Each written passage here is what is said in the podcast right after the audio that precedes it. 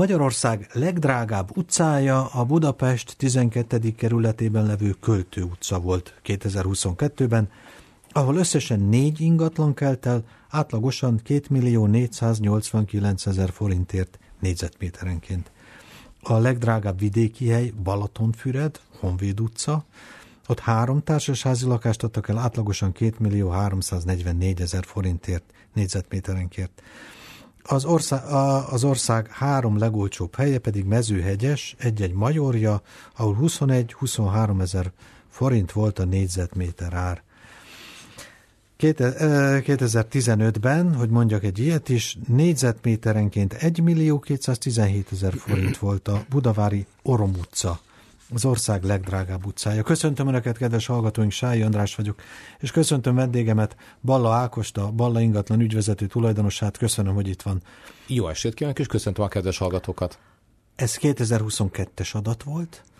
Ma, 2023-ban minden máshogy lenne, vagy azért nagyjából stimmel. Azt kell, hogy mondjam, hogy ezek az adatok ö, nem helyesek, tehát ezek, ezek, nem, ezek abszolút nem helyes adatok, hiszen ennek legalább a duplája, vagy akár sok esetben háromszorosa is egyébként a budapesti ingatlanpiacon, mint ár előfordult, és egyébként a Balatonnál is, bár nagyon magasnak tűnnek ezek az értékek, de 3 millió forint fölötti négyzetméter árak is előfordultak. De ez KSH honlap, központi statisztikai hivatal. Ez vagy adatgyűjtési hiba, vagy nem nézték meg például a cégtranzakciókat, vagy egyéb olyan valamilyen hibát vétettek, ami egészen biztos, hogy nem mutatja meg ezeket az árakat, mert ingatlan közvetítőként tudomásunk van arról egyébként, hogy Budapesten 4 és 6 millió forint között vannak a prémium négyzetméter árak, amik ugye egy belvárosi lokációban, vagy ugye az adott említett ugye budai kerületben érvényesek. Tehát elképzel, tehát pillanat. Tehát én azt mondtam az előbb, hogy nagyjából két és fél millió négyzetméterenként, akkor lehet, hogy Budapest belvárosában, vagy a 12. kerületben, a nem tudom hol,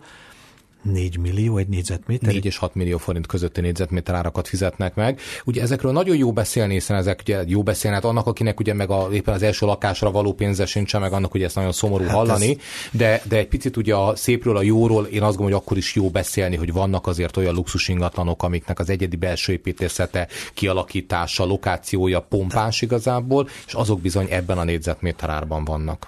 Na de azt értem, nem is merem megkérdezni, hogy a budai várban például mennyibe kerül egy, lak, egy jó lakás, mert ott is van azért kevésbé jó ott, ott is 3-4 millió forint. Alapvetően néz. igen, tehát nagyjából ezek, és ugye Budai várban nagyon kevés ingatlan is van, ugye ami tulajdon és megvásárolható, tehát vannak különleges lokációk, ahol ezért egyébként szinte alig kapni ezért a pénzért ingatlan, de mondom, nem szeretném még véletlenül sem azt hogy ez a természetes, és hogyha bárkinek ma egy 6-700 ezer forintos négyzetméter áru panelja van, akkor neki rosszul kellene éreznie magát, mert az átlagemberek ma az 1 millió forint körül, illetve 1 millió forint alatti négyzetméter áru ingatlanokat keresik és vásárolják oldják meg, de ehhez képest, mint említettem, akár négyszeres, ötszörös a különbség a prémium kategóriában. Na most én értem azt, hogy mondjuk Buda nem tudom melyik kerületében, egy nagyon szép utcában, nagyon szép helyen, tehát a környezet az én értelemben kulcs. Mi kell még? Hogy egy neves építész tervezze a házat, hogy hogy benne legyen minden, hogy luxus legyen a fürdőszoba, aranyal borítva a fürdőkád?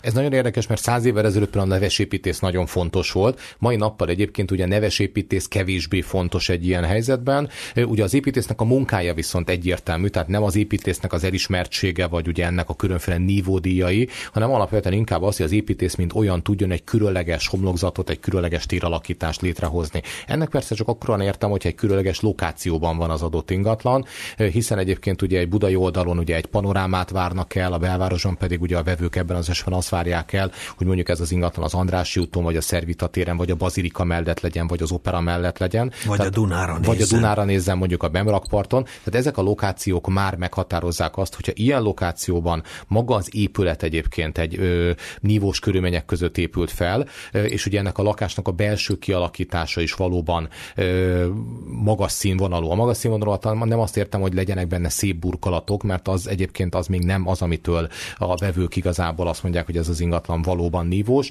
hanem nagyon fontos az, hogy ebben az ingatlanban magasfokú vagy modern gépészeti megoldások hmm. legyenek, uh, itt a leg, leginnovatívabb fűtés, technológiák, hűtés, fűtés, tehát ugye már nem csak fűtés, hanem hűtés, fűtés, légtechnika, légkezelés, friss levegő, ugye a terek alapvetően egy magas, tehát nem 275-ös, 280-as belmagasság legyen, hanem sok esetben egy budai otthon esetében a belépő térben, a nappali térben 6-7-8 méter méteres belmagasságok legyenek. 8 méteres belmagasság? Ott, ahol ugye a család, vagy ahol beérkezik a vendég, és ez mondjuk, hogyha egy légtérben van a vendégfogadó térrel, ami sokszor hmm. 100-120 négyzetméteres nappalit jelent például, ennek lehet sok esetben egy magas belmagassága, akár úgy is, hogy ez a ház többi pontjain szinte felezi a szinteket, tehát egy dupla szint mondjuk az, ahova Igen, beérkeznek. Ugye adott esetben ugye ezek olyan elemek, amiket egy luxus ingatlannak mindenféleképpen tartalmaznia kell, illetve azt el kell, hogy mondjam, hogy például a belvárosi helyszíneken véleményem szerint luxus ingatlan nem értelmezett rossz állapotú házban, tehát a luxusban az is benne van, hogy az egész háznak is már meg kell, hogy újuljon, meg kell, hogy feleljen ennek, tehát csak szép lakás létezik rossz állapotú házban. Furcsa a kérdés, mennyire zöld mennyire kell, hogy zöld legyen egy luxus ingatlan. Most a zöld alatt azt értem, hogy környezetbarát, hogy megújuló energia szolgáltatja a fűtést és egyebek. Nagyon szeretek önnel beszélgetni, mert nagyon jó rátopint a lényegre igazából, vagy arra a lényegre, ami hiányzik sok esetben a piacról. Valóban ez ma nem jelenik meg egyébként. Tehát a zöld, mint olyan, nem jelenik meg a luxus ingatlanoknak a, a legfőbb kritériumai között. Még akkor is, hogyha családi házról van szó, akkor sem magának a kertnek a minősége, a pompája, hanem inkább az intimitással fontos, mert azok az emberek, akik luxus, luxus ingatlanokat vásárolnak, azok ugye nem szeretnék, hogy azt más lássa, vagy akár a szomszédjuk lássa, hogy ők mondjuk a gyermekeikkel pancsolnak nyáron egy medencei fürdőzésnél, pedig bizonyára ezt csinálják, és ettől azért nem lepődünk meg nagyon, de az intimitás, a kertnek az intimitása, az ott családdal vagy akár barátokkal töltött ügyeknek az intimitása sokkal fontosabb annál, mint hogy egyébként mondjuk milyen zöld megoldások vannak, de a zöld alatt most nem csak a természetes zöldet nem, értem, hanem, az, hanem alapvetően az energiahatékonyságot és egyebeket. Természetesen maga az, hogy ezekben a lakásokban az innovatív fűtési, hűtési rendszerek vannak, azért azt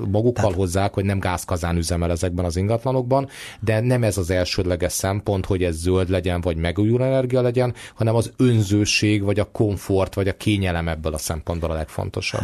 Lefordítom magamnak, tehát kényelmes legyen, de hogy mennyibe kerül a fűtés, az úgyis mindegy, mert úgyis meg tudják fizetni. Nézzük ugye, hogyha most ugye négyzetméter árakról... Igen, megjegyzés volt. Én azt mondom, hogy ugye nézzük a számokat, ugye a négyzetméter árak nagyon sokak számára már önmagukban elriasztóak, de talán, hogyha megnézzük azt, hogy ezek a luxus ingatlanok lakások esetében 5-600 milliós lakások, vagy budai villák esetében másfél-két milliárd forintos ingatlanok, vagy akár még drágábban értékesített ingatlanok, akkor itt azt gondolom, hogy nem ö, életszerű az, hogy valaki a fűtés számláját a, a 100 ezer alatt vagy 100 ezer fölött mértékben nézi, mert, mert olyan mértékben hmm. költ az ingatlanra. Ugye ezek az ingatlanok nagyon sokszor személyzettel vannak üzemeltetve, tehát nagyon sok esetben ugye a takarítás, a kertészet, a gondosság, tehát ennek az ingatlannak maga a humán fenntartása is, az már egy kis társasháznak az életének a költségeit jelenti, ahol nem 80, nem 40 vagy 80 ember vagy család dobja össze ugye úgymond a kertésznek meg a takarítónak a költségét, hanem egy ember biztosítja ezeket. Tehát teljesen más dimenziókról beszélünk. Azt gondolom, hogy nagyon sokan egyszerűen megbotránkoznának akkor, hogyha valóban bele tudnának látni abban, hogy hogyan zajlik ez. Ez azért mondom, hogy valóban, mert egyébként például a, a, hát a tömegmédium azért alap, vagy a tömegmédia azért alapvetően a luxus nagyon sokszor fölkapja és megpróbálja bemutatni fiatalok luxus, luxus élete, idősebbek luxus élete. Ez a jéghegy csúcsa, tehát a valóságban az ingatlanpiacon ennél sokkal merészebb dolgok vannak. Egy ingatlan közvetítő, egy ingatlan iroda tulajdonosa belelát ebbe? Ugye én és a kollégáim ritka esetekben, hiszen ugye ezek nem sűrűn értékesített ingatlanok, ugyanúgy bejárjuk ezeket az ingatlanokat, mint hogy ez egy kispesti panellakás lenne, és ez nekünk is egy építészeti, egy gépészeti, egy, egy kuriózum, hogy ezeket meg tudjuk egyáltalán tekinteni. Természetesen ez nekünk is egy érdekesség, egy izgalom, Ugye. hogy valaki pénzt nem sajnálva nagyon komoly ingatlanokat hoz létre. Hogy a medencében az ellenáram jól működik-e? Igen, medence, külső-belső medence. Na, de nem, akkor nem ugranak bele a medencébe, nem tudjuk kipróbálni, nem, nem tudjuk kipróbálni ezeket természetesen. Itt alapvetően az építészeti szépség van az anyag használatát, maga az a lenyűgöző érzés. Ezt ugye úgy kell elképzelni, mint hogyha egy építészeti galériában sétálna az ember. Itt ugye nagyon sok esetben a bútorok sem a komfortos bútorok, tehát nem azok, amiken otthon elhevernénk a tévé előtt, hanem sok esetben mondjuk egy olyan bőrbútor, ami nem tudnánk mondjuk órákat ücsörögni, vagy hát egy drága, rövid, de rövid nadrágba ráülni. Tehát az gondolom, hogy egy nyári melegben, egy rövid nadrágban nem a legkellemesebb egy bőrbútoron ücsörögni. Nekem otthon szövetkanapén van, és nagyon kényelmesen használjuk a családdal, de ezeknek az otthonoknak nem az a lényege feltétlenül, hogy mindig minden pillanatában vagy szegletében kényelmes legyen. Zárójeles megjegyzés, láttam egy részt az angol királyi családról készült sorozatból, hát igen, ott kastélyok vannak, ha egy kastélyról van szó, csak ez az utolsó kérdésem a luxus kapcsán, mert nem erről akartam beszélni, csak elsodort a lendület. Ha egy régi épület, egy kastély, mondjuk, az emeli az árat, vagy éppenséggel rontja, mert sokat kell rákölteni? A kastélyoknak a lakófunkcióval való felruházása nagyon ritka egyébként. A kastélyokat méretüknél fogva inkább kisebb szállodáknak, valamilyen rendezvényháznak, kulturális intézménynek építették meg. Nagyon ritka az, hogy valaki valóban kastélyban lakjon.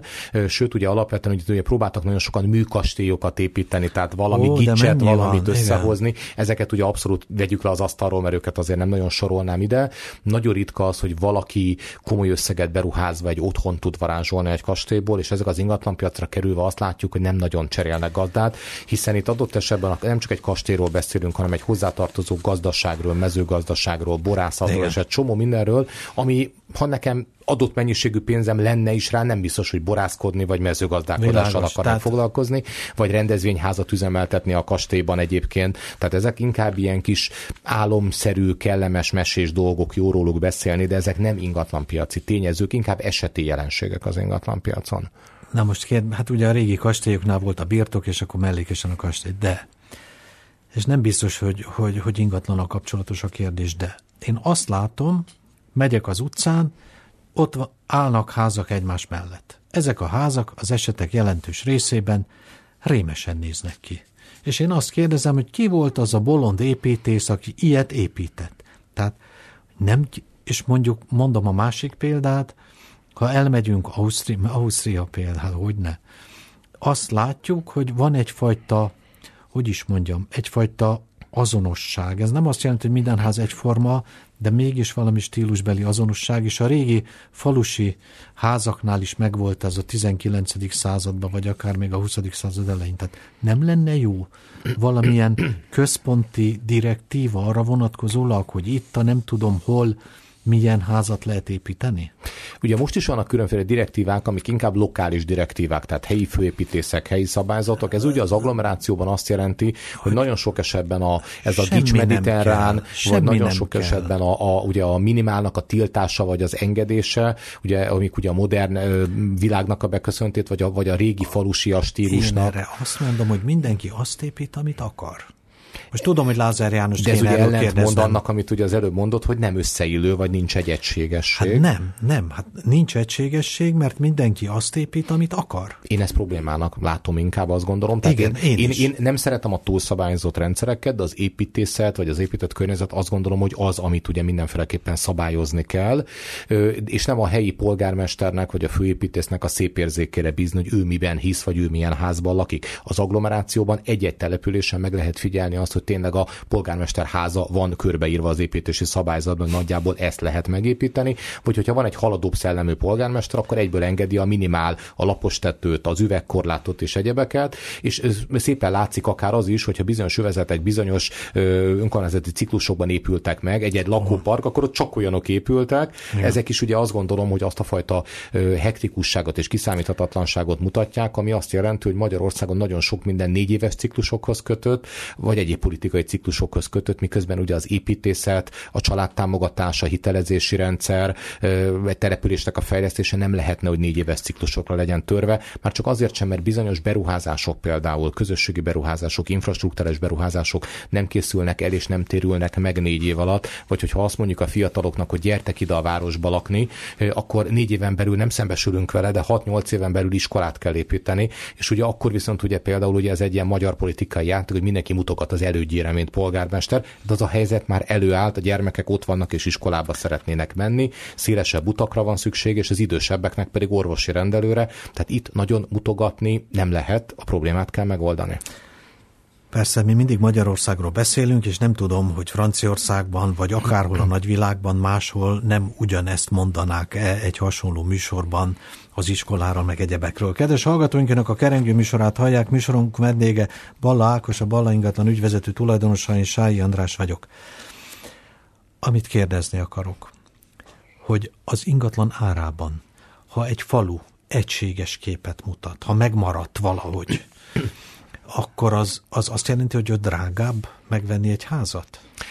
Hadd fogalmazom ezt meg akkor máshogyan. Az előbb ugye elkezdtem arról beszélni, hogy például a luxus ingatlan olyan házban létezik, ahol az egész ház megszépült. És ott a közösség, a lakóközösség volt, aki egyben tett azért, hogy az egész ház mint olyan egész legyen. Egy falun ez értelmezett akár a falu közösségére, ahol az emberek fölismerték azt, hogy ha rendben tartjuk az utcákat és szép házakat építünk, akkor ez a falu felértékelődik. Sok ilyen van? Nem sok ilyen van sajnos, hiszen ugye minden faluban vannak szegény emberek, munkakerülők, nehéz sorsúak, és mindenki, aki vagy okkal, vagy mondva csinált okkal ugye nem tud ebben az egész dologban részt venni. Falu helyszíneken, vidéki helyszínek inkább azt lehet megfigyelni, hogy ott, ahol valamilyen ipar települ a kis településre, és azért sok vidéki embernek azért van szép érzéke és van igénye a jóra, ott azt mondom, hogy legalább mondjuk minden második ház úgy épül, vagy úgy lesz felújítva, hogy ha már van egy kis pénz a helyi gazdaságban, akkor még egy nehéz vidéki környezetben levő vidéki ember is meg tudja mutatni azt, hogy szép házat épít, de sajnos mellette ott van az a ház, onnan lehet, hogy elvándoroltak, idősek laknak, vidéki alkoholizmusban élnek, és nem ez a legnagyobb gondjuk, de azt gondolom, hogy vannak falukon megfigyelhető, hogy legalább a falu 50%-a megszépül, és vannak vidéki települések, ahol ma senki nem akar oda költözni, mert végigmegyünk a falun, és azt mondjuk, hogy nincs jó hangulata, nincs jó látképe, nincs jó benyomása az emberekre. Nincs ez máshogyan azt gondolom, hogy ha egy budapesti lakást veszünk, ott is megnézzük a, a homlokzatot, vagy a várost, az utcát, a városrészt, a homlokzatot, és azt gondolom, hogy éppen ezért ugye az emberek maguk tudják befolyásolni azt, hogy a vagyontárgyuk, az ingatlanuk, otthonuk, és annak a környezete hogyan néz ki. Ez kultúra kérdése, hogy a hányatott történelem hogyan, hogyan alakította a dolgokat, hogy volt itt szocializmus, amikor vidéken csak ilyen Uh, hogy hívták azt a... Azt a kockaházak? Kockaházak. Kádár kockák, kockaházak. Kádár, igen, igen, és és nem számoltak azzal, hogy milyen volt korábban ott a faluban. Tehát, hogy mondjam, a történelemből a régit, ami jó, azt azért tovább lehetett volna vinni az építészetben is. Nagyon sok mindenek történelmi hagyományai vannak. Talán annak is, hogy nagyon sokan ugye itt a, a korábbi rendszernek a, a gondolatából azt gondolják, hogy nem az enyém közösség, köz, majd valaki más megoldja helyettem. Tehát inkább ez ugye az egyéni felelősség és az a közfelelősség vagy a köz, közvagyonnak ugye a keveredése. Itt ugye talán fejben nem történt meg az az átállás, hogy ma már ez nem közfeladat, tehát alapvetően ez úgy közfeladat, hogyha nekünk kettőnknek vagy negyvenünknek van egy társasházi lakása, akkor ez a közösség mi vagyunk. Ebben az önkormányzat, az állam nagy valószínűséggel nem tud segíteni. Jó, hogyha van egy önkormányzatnak, államnak valamilyen felújítási programja, és akkor ő is egy picit be tud még ebbe tenni, vagy van egy pályázati lehetőség, de például a pályázati lehetőséggel is azok az épületek tudtak élni, ahol a lakóközösséggel egyáltalán talán uh-huh. kész volt, ahol önerőt vállalt, ahol felelősséget vállalt, vagy egyetem megírták a pályázatot, tehát úgy mondjuk nagyon nehéz egy pályázatra pénzt nyerni, hogy a lakók még abban sem egységesek, hogy beadjuk-e ezt a pályázatot. Uh-huh. Olyan ez, mint a 12 dühös ember című film, szerintem már a, a hallgatók jelentős része azt se tudja, mi az, ahol egy ember győzte meg az összes többit, hogy mi a helyzet. A csok. Mert ezt akartam kérdezni egyébként, hogy ez a csok plusz, ami valami fajta kedvezményt jelent ez az ingatlanpiacot befolyásolja, hogyan befolyásolja? Minden kedvezmény befolyásolja az ingatlanpiacot, de hogyha a számokat nézzük, akkor egyébként államtitkár asszony egy kb. 12 ezer fős kört említett az abban az érdekelt körben, akinek ma ez. Hát ez kevés. Ez kevés, hogyha azt megnézzük, hogy mondjuk jó esetben 140-150 ezer tranzakció kell, hogy a piacon történjen. Tehát ez azt jelenti, hogy itt ma arról beszélgetünk, ami a piacon létszámát tekintve, vagy a tranzakció számát tekintve kevesebb, mint 10%-ot érint. Hogy kicsit, kicsit árnyaljam a dolgot, meg megmentsem a nem tudom mit. Ez azt jelenti, hogy ez a csok plusz, ez egy intézkedés, de már korábban is voltak intézkedések, amik korábban is voltak, és ezek Tehát ez sikeresek egy, ez egy része a dolognak. ne legyen. Nem szeretném elbagatelizálni ezt a lehetőséget, ez majd nagyon fontos lehetőség, és 12 ezer családnak, vagy legalább 10 ezernek, nem tudom mennyi fog beleélni, egy óriási lehetőség, hiszen miközben a hitelkamatok ma magasak, 3%-os hitelt fognak tudni fölvenni, és adott esetben, hogyha kiszámolják, jobban járnak, mint hogyha albéretet fizetnének. De én azért azt hadd mondjam el, hogy ez egy hitel, amit vissza kell fizetni, és egy olyan vállalás a gyermek gyermek, az új gyermekek vállalása esetében, ami hogyha valami miatt nem jön össze, legyen ennek egészségügyi oka, vagy legyen az, hogy szétválik egy család. Sajnos ma ugye a vállás is egy elég gyakori végződése egy házasságnak, akkor ugye nagyon komoly büntető kamattal kell visszafizetni. Ugye ez, ez egy hitel, ne felejtsük el, ez nem egy állami támogatás, az állam majd beszáll a kamatba, az állam majd beszáll egy hitel részlet leírásból, hogyha születik a második, harmadik gyerek, de hadd tegyem oda az óriási felkeltő, hogy ez egy hitel, és annak felelőssége van az épületek állapota. Kérdeztem itt a luxuslakásoknál, hogy mennyire környezetbarát, mennyire energiatakarékos, stb. azt szokták mondani, hogy ha az épületek jelentős részét korszerűsítenék, akkor az energiaszámla most országos szinten lényegesen kisebb lenne. Milyen állapotban vannak a a, a, a magyar ingatlanok, most épületek konkrétan. Azért ugye lényegesen jobb állapotban vannak, mint az elmúlt 10-20 évben, hiszen a homlokzati hőszigetelések megtörténtek nagyon sok ház esetében, vagy legalábbis ugye az északi homlokzatot, tehát legalább egy-egy homlokzatot megcsináltak. A nyilánzárokat nagyon sok helyen lecserélték. Ugye nem az energiahatékonyság miatt, hanem azért, mert egy 70-es években épült panelháznak ma húz az ablak. 50 éves ablaka van, az egész egyszerűen húz, és egyébként elérhető árkategóriába kerültek, mm. tehát ugye itt most már azt mondom, hogy akár a fűtési költség költségből már egy, egy, egy picit akár már kikövetkezhető, vagy levezethető az, hogy miért cserélem ki a nyilázárót, és egyébként ma már nem modern és nem használható az a nyilázáró. Tehát lényegesen jobb állapotban vannak, mint 20-30 évvel ezelőtt. Ezáltal ugye alapvetően ma nem rossz helyzetből indulunk, de továbbra is azért ott vagyunk, hogy például a családi házak esetében egy óriási problémával szembesülünk, hiszen ott sok esetben 90-es években, 2000-es években épült szigeteletlen vagy alig pár centi szigeteléssel ellátott ingatlanok vannak egy gyenge gázkazánnal, ugye a gáz gáz nem egy hatékony Igen. működés, és ugye ennek kellene átállítani ugye a, a hát lehetőleg egy hőszivattyús működésre ugye a, az elvét, de ha már ezt megcsinálják, akkor hőszigetelni nyilázárokat. Tehát a társasházak esetében nem állunk rosszul, de a családi házak esetében azt gondolom, hogy nagyon, nagyon sok feladat van még, és nagyon sok teendő van még, illetve a lakás méret sem mindegy, tehát bizonyos lakásoknál, vagy inkább házaknál, ugye itt a több száz négyzetméteres elavult épületszerkezetű épületeknél sokkal nagyobb ez a probléma, hiszen ott beláthatatlan tarthatatlan mértékű gázszámla tud keletkezni. Mi a fontos, ha egy, egy háztulajdonos ezen töpreng, akkor mi legyen? Először a nyílászárókat cserélje ki, aztán a, a ház szigetelését oldja meg, aztán a tetőt cserél, tehát hogy, hogy aztán a hőszivattyút, hogy van a sorrend? Én azt kell mondjam, hogy komplex, komplex rendszerben kell gondolkozni. Tehát ez a felújító... nincs annyi pénz, csak, csak, a, csak egyre akkor, van. Akkor a komplex megoldás úgy gondolom az, hogy lehet, hogy el kell adni azt az ingatlant, és egy kisebb, fenntarthatóbb ingatlanba kell költözni. Ezek ugye nagyon keményen hangzanak annak, hát, akinek, keményen, ugye ez, igen. akinek ugye az álmai otthonáról van szó, de lássuk be... Leélt egy életet. Igen, ugye ez egy tipikus probléma, főleg ugye az idősebbeknek, amikor azt mondja, hogy ő már nem akar költözni. De ugye azt gondolom, hogy az sem egy méltó ö, ö, utolsó periódusa az életnek, amikor egy idős nyugdíjas egy háromszobás lakás egyetlen szobájába van bekucorodva, téri kabátban ül, és csak egyetlen szobát fűt, fűt, mert egyébként ugye ezt teheti meg magának. Én azt gondolom, hogy itt bizony föl kell, hogy merüljön az, hogy a kedves mami, papi egy kisebb otthonba költözzön, ö, és, és egy hatékonyabb, méltóbb élete legyen, amennyi még ugye boldogan megmarad neki.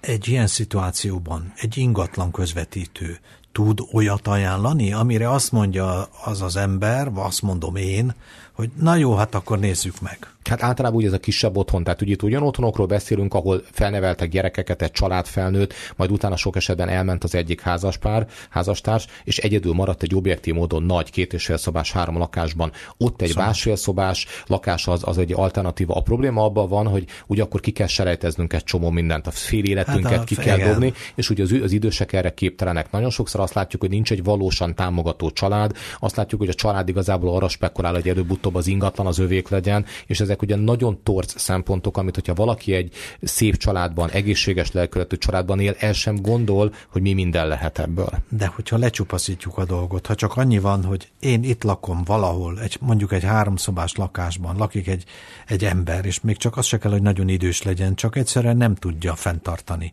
akkor ott valahol azon a környéken egy hasonlót, még az sem mindegy, hogy, hogy melyik boltba jár az ember, egy hasonlót, egy ingatlan iroda, hasonlót, de mondjuk másfél szobásat tud ajánlani? Természetesen, de ugye hogy ez, ez, ezek ugye át, nincs egy az egyben arány, tehát alapvetően akkor biztos, hogy valaminek változnia kell, tehát ugyanakkor át jobb állapotban nem kapunk ugyanannyi Persze, pénzért, nem, az világ hanem kisebbet jobb állapotban ugyanannyi pénzért, vagy ugyanakkor át más lakókörnyezetben jobb állapotban, uh-huh. tehát vagy a lakókörnyezetből kell, hogy egy kicsit lejjebb adjunk, vagy az ingatlan méretéből, és azt kell, hogy figyelembe vegyük, hogy nagyon sokszor az idősek azt szeretnék, hogy cserével oldódjon meg az üzlet. Hát az a legegyszerűbb. Ez a legegyszerűbb, de ez nagyon ritka. Nem azt mondom, hogy kizárt, de ebből a szempontból egy olyan egymásba szeretésnek kell, ugye itt nem az emberek, hanem az ingatlanokba beleszeretésbe kell, hogy történjen, ami szűkíti a lehetőségnek de... a körét. Tehát attól senki nem mentesül, hogy megfogja a saját életét és változtasson rajta. Az idősnek kell kiselejtezni a régi holmikat, a régi bútorokat, vállalni a költözést, az ügyvédhez menést, a banki átutalást, a közműátírásokat. De... Ebben tud segíteni egy ingatlan szakember, de a vállalást az ügyfélnek kell, hogy megtegye. Na most elfelejtettem, hogy mit akartam kérdezni, mert az lett volna a dolog lényege, hogy, hogy, hogy abból a lakásból elköltözön egy kisebb lakásba, Oké, okay, hát mit tartunk? Elfelejtettem a kérdésemet. Egy tugot hadd tegyek még hozzá, sajtóban is járt a hír, és ugye sajnos sok ilyet hallunk. Ezekre az idős emberekre vadásznak nagyon sokan, úgymond, hogy kihasználják őket, elvegyék a pénzüket, ilyen-olyan szer, tehát vagy valami, akár egy, egy eltartási szerződéssel ezzel azzal, tehát egyébként az idősek mellé, hadd tegyem azt mellé, hogy, hogy, hogy a gyanakvás is ott kell, hogy legyen arra, hogy vajon valóban azok, aki segítő szándékkal jön felé, az meg akarja oldani az ő problémáját. Bízok abban, hogy mindenki mellett van egy család, egy olyan barát, aki egy picit fiatalosabb, átlátja a szerződéseket, átlátja, hogy mi történik. Egy 70-80 éves idős embertől ugye nem várhatjuk el, hogy szerződéseket kössön, szerződéseket lásson át, vállalásokat tegyen a család szerepe, vagy az ismerősök szerepe, rokonok, akár a távolabbi rokonok szerepe felértékelődik, mert nagyon sokan élnek abból, hogy átverjenek idős embereket, vagy, vagy aluliskolázott embereket. Múltkor megint interjú voltam egy orvos, azt mondta, hogy Hát egy 78 éves ember, hát az még fiatal, mondta. Na jó. Fiatal, de Fél... nem bántak van senkit, és biztos, hogy vannak 78 éves mentálisan fiatal emberek, de ha egyszer nem látja a szemük a 60 oldalas apróbetű szerződést, hát... vagy csak egy más világban nőttek fel, ahol az ígéretek ö, mások, mint a mai helyzetben, akkor adott esetben a jó szándékának lehet az áldozata. Nem riogatni szeretnék senkit, de az idősekről ugye sajnos köztudott, hogy kiszolgáltatott helyzetbe tudnak kerülni ilyen helyzetekben. Egy ingatlan közvetítő egy picit, csak egy fél másodperces válasz tudja kezelni ezt a helyzetet? Tudja alapvetően kezelni, de nézzük meg, hogy melyik közvetítőhöz fordulunk alapvetően, és azt kérem, hogy akkor is olvastassuk át az összes szerződés családtaggal. Nem javaslom azt, hogy csak mert megbízunk valakiben, vagy mert eljött és kétszer szimpatikusan elbeszélgetett velünk, ne írjunk alá neki semmit. Vonjunk be olyan családtagot, aki egy picit a hétköznapokban él, postára jár, közműveket átír, tehát ismeri az élet dolgait. Nem kell ennél több, csak tudjuk azt, hogy, hogy mi, mi zajlik körülöttünk. Kedves hallgatóink, a Kerengő műsorának vendége Balla Ákos, ügyvezető tulajdonos a Balla ingatlantól. Technikus kollégám Fülöp Csaba, a szerkesztő Sályi András, itt fejeztük be. Köszönöm figyelmüket a viszonthallásra.